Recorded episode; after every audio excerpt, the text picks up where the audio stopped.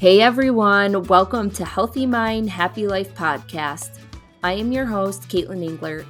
I believe that we can all move through life transitions without losing who we are, but it takes the right support, community, and connection to carry us through. We can heal through sharing experience, strength, and hope. Each week, we will have genuine and real conversations that will inspire you to shift your mindset to live a happier, free life.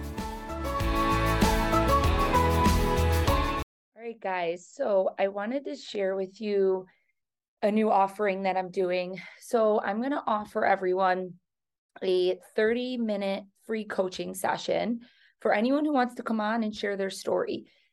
Just because I find it so incredibly important that we continue to share our stories with one another because it inspires and empowers and encourages other people to seek the same kind of support or help.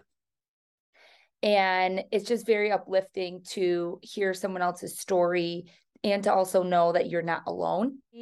Um, but it's absolutely going to be worth it. I know that it's a very vulnerable thing. So I would just encourage you to take some time to think about it. The other offering that I have right now is a free session, free full 60 minute session with me for anyone who refers a friend and that friend books with me. So then you and your friend get a free session, which is super awesome. I mean, who doesn't want a free coaching session? So, why am I doing this? I just, I know so many individuals right now that are wanting to do the work, but struggling to make themselves a priority. It, you know, the thing is that we will go out and we will easily drop 60 to $100 at the nail salon. We will spend $200 a month or more at the hair salon. We will spend $70 on massages, which I do encourage because they're important. We'll spend endless amounts on shopping, you know, buying new shoes and makeup and making to make ourselves physically look good. But when it comes to our mental health, we don't want to spend our money. We we just don't. And I, I, understand, like, I used to struggle with the same exact thing. I always wanted my insurance to cover my therapy sessions. But I realized after a few years of that, that the insurance actually restricts how many sessions I could have and what that therapist could do with me in terms of my treatment plan. And then they slapped a diagnosis on me in order for the insurance to cover it. So that is permanently on my record now and and so you know i i just i hate to say it but those shoes those nails the hair the clothes they make us temporarily feel better but they will not help us feel better from the inside out. Can they help? Yeah absolutely temporarily but it's really just a bandage over a deeper wound or a way to avoid what we're going through the nails will chip, the hair will fade, and our bodies will change. But the gift of personal freedom, self confidence, and happiness is something that is an is it's an experience that will always remain with you and no one can ever take that away from you not even the haters but they will try so that's my rant i just wanted to share that with you guys i'm really excited about this offer and this opportunity and i hope you are too so if you have been hesitating about scheduling a coaching session with me or with someone else, now is the time to do it because it's free. So there's a couple different opportunities for you depending on what you feel comfortable with doing. Also have one new life coach and a new counselor on the team. So it doesn't have to be with me. I'm happy to work with you. I'm happy to refer you and set you up with the other coaches that we have. So please inquire and reach out to me. I am happy to speak with you guys. Hey guys, welcome to Mindset Reset. This week, I'm actually pulling something from a book that's been a personal favorite of mine for a long time. It's called Don't Sweat the Small Stuff for Women. And I actually use this a lot when I used to do group therapy and we would use this as like a check-in so i would share a chapter from it and everyone would share their thoughts on it or how it related to their life. It's by Kristine Carlson. And the one that I opened to today really caught my attention. It's called Envy Not. And I'm not going to read the entire thing because it's very long, but I'm going to read a couple sentences from it and then just share my thoughts on it.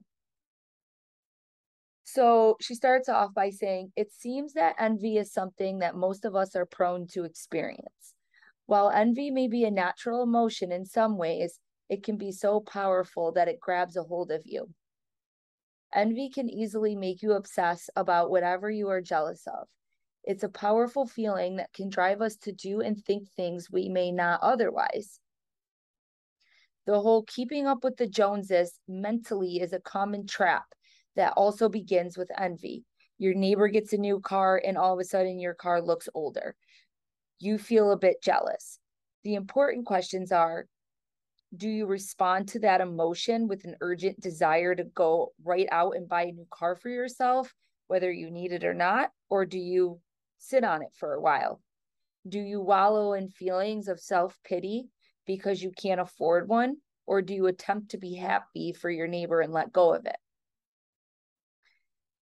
so I'll probably share something else from this, but I really liked those two little paragraphs because I I find myself in the envy trap too and I think that social media is the number one reason we find ourselves doing it or get stuck in that trap because it's right there in our face all the time and we're mindlessly scrolling and taking in information not even realizing how it's impacting us mentally and emotionally.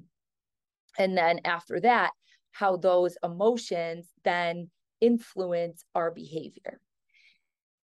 So I know I'm guilty of doing this, and I know that I've been guilty of responding off emotion to certain things. The thing is, we're always going to want what someone else has, and someone else is going to want what we have.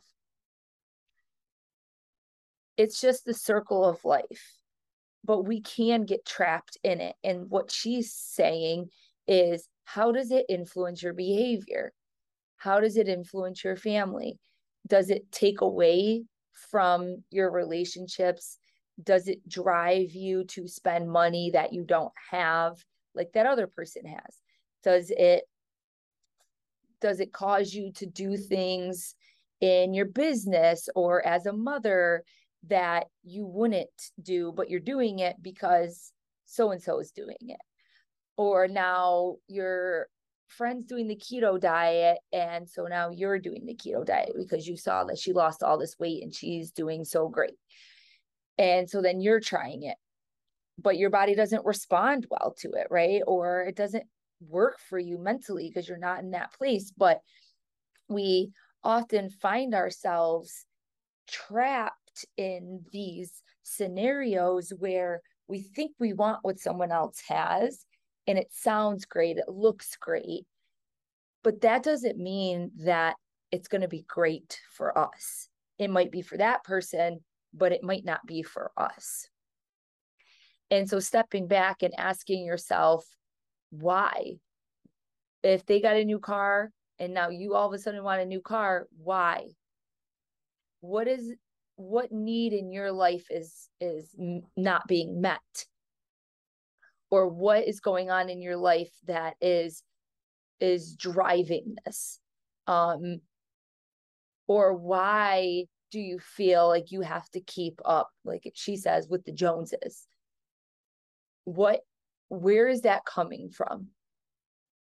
Usually it's coming from a place of insecurity that we're not good enough, we don't have enough. It's like that, I call it shiny object syndrome, right? And it will take us off our our path. It will take us off course and distract from what is really going on in our life. Because a lot of times, at least for me, I know that I will go shopping or go buy something I don't need or do something that I don't need to do because it's meeting a need that I'm not getting met in another part of my life. So it's temporarily giving me a positive feeling, uh, satisfaction, because I'm not having that satisfaction in another part of my life. I do really like what she says here. If you buy into your envy, you're like a dog chasing its tail, never able to make progress. And it's true when we are constantly trying to put ourselves in the shoes of other people or chasing after what other people have, then we're just kind of spinning in circles. We're not really doing what we want to do for ourselves. We're doing it from a place of fear and insecurity. And usually, those things, when we're doing anything from a place of fear and insecurity, doesn't usually play itself out too well. So, I want you to go back and ask yourself these questions. What do you do when you feel envy? Do you respond to it with an urgent desire or do you wait on it? Do you wallow in feelings of self pity or do you attempt to be happy for that person and let it go? I want you to think about those things and think about how is envy playing out in your life and what environments are you finding yourself experiencing this emotion? Is it social media? Is it a friend? Is it a family member? You know, where where is it coming from? What environments are you in that it's it, that is influencing your envy or or maybe making it um more apparent. So think about it. I'd love to hear your thoughts. And once again, I appreciate all your support and I'll see you back next week. Bye, guys.